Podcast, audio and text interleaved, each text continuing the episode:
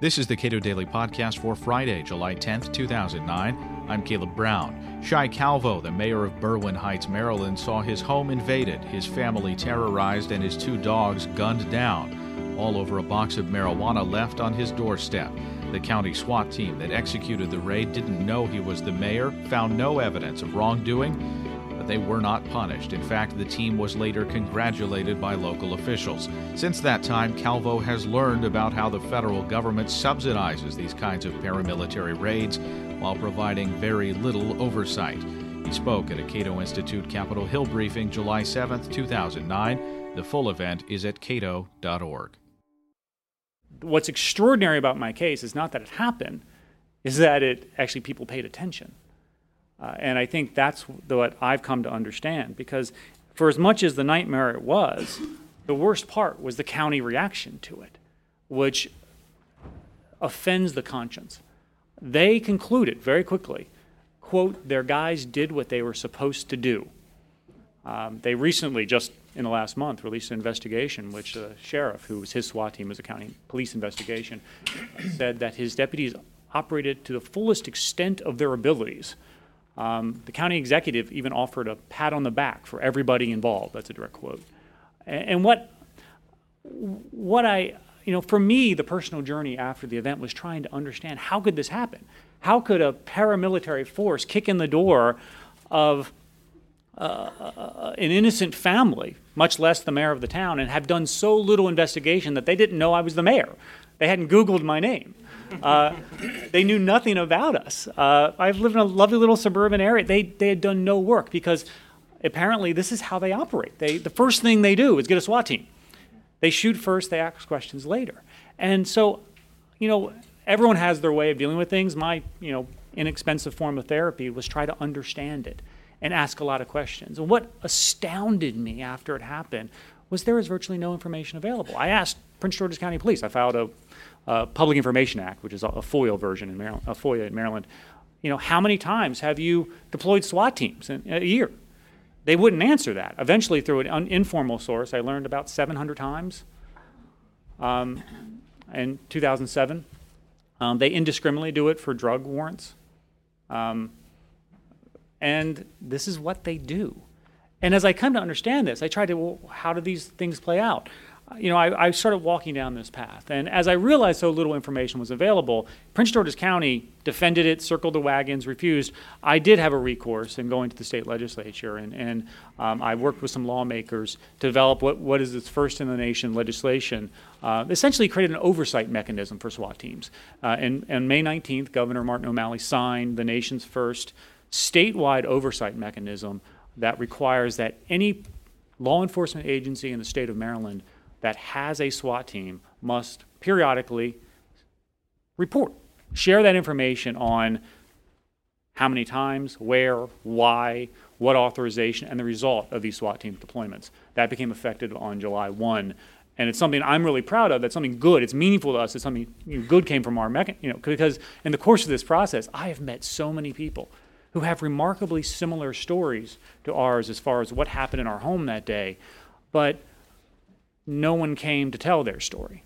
And it's, you know, what the legislative process in Maryland was fascinating to me, not because, you know, lawmakers listened, they expected my story, but there was opposition. The police, the state police of uh, chiefs of police, um, the state sheriff association, you know, state sheriffs, uh, the state fraternal order of police, all absolutely opposed the legislation we were pushing. Again, we were pushing an oversight mechanism. It was transparency. It didn't say how they could do these deployments. It didn't say why, it didn't limit them in any way. It merely said they had to tell people after the fact, and there would be a statewide review by the governor's office at the end of the year to explain you know, paramilitary uh, deployments. And they opposed it. And they opposed it on the grounds that essentially you shouldn't legislate oversight. These things should be worked out in training. Lawmakers should not be setting the rules for them. And, and essentially, they were saying they didn't need oversight. And at some level, even though the bill passed the Senate uh, 43 to nothing and I think 123 to 12 in the House uh, and was signed the by the governor, they opposed it to the end because they did not want people to know about what was happening. And this, to me, was a first step, not a last step. Because as I got into understanding SWAT teams, what you start to realize that paramilitary activities are fundamentally different from what police regularly do. I mean, I, I'm a mayor of my town. I have a police force. Although you know, no one ever asked me about it. Uh, Prince, you know, Berwyn Heights actually set a record low crime rate last year. Uh, the worst thing that happened in my town was was was this raid by the county. Um, uh, you know, but these paramilitary forces are out there operating in our community, sometime as a first resort, and as a result, no one really knows about it. But when you think about what they do, they are fundamentally different from a, a police. They don't, you know, they're not about due process. They're not respecting their rights. They're not serving, protecting. They're searching and destroying. They're overpowering, and they're operating in a different way. They're what I thought we didn't have happen in this country. It's really something akin to what you expect to see happening in a war zone, Iraq, uh, Afghanistan. Um, and the response of the elected officials to sort of bury their heads in the sand was really disturbing. Um, and, and I understand and I respect that police have a very difficult job to do. Many of them are heroes. But in any profession, if you don't give people oversight, you start to see the standards of operations lapse. If you don't hold people to the highest standards, you know, a culture develops. And police have a different, difficult job in a difficult world. And under the best of circumstances, in any profession, if you don't give them oversight, um, you know, things are going to wane. Banks, for instance. Uh, but when you give someone a badge, a gun, and a special trust, it seems to me you should also give them the oversight to make sure that they're not abusing that special trust. And I think what's happened in a lot of places is the oversight mechanism has waned. Elected officials like myself haven't done that part because that's not as sexy and it's hard. It's hard standing up to a police chief. I wasn't very comfortable doing it when I was first elected. And we had to, I had to work at that relationship to make sure that he knew he worked for me. And I didn't get involved in operational matters, but I set parameters, I set policies, and I set guidelines, and I demand that he had to follow them. I can also tell you, I've had to fire a couple police officers. Very, very difficult, very hard to do. But when they file false statements, they don't get to be police officers anymore. That's the deal. And unfortunately, that standard isn't adhered to. So, um, the Maryland law was a success, and I, I'm really proud of what we were able to do there. But I also recognize it doesn't stop there, it starts there. And I've continued to look into the issue, and I've been thinking more about federal policy.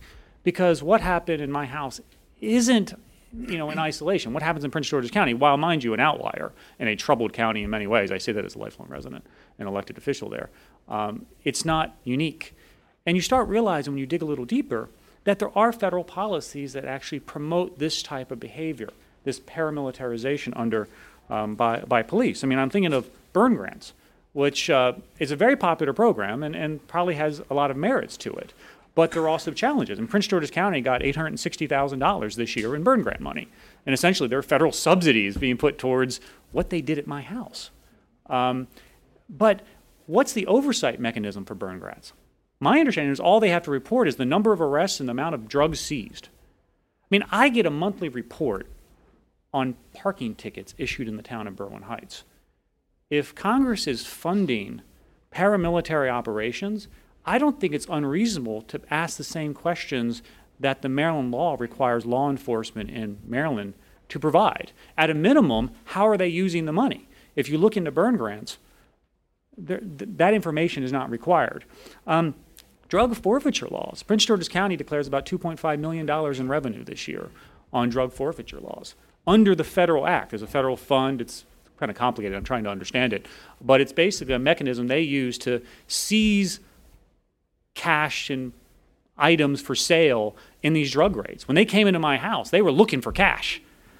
They were they found some yard sale money and got all excited. And turned out it was $68 the yard sale in the back of the envelope.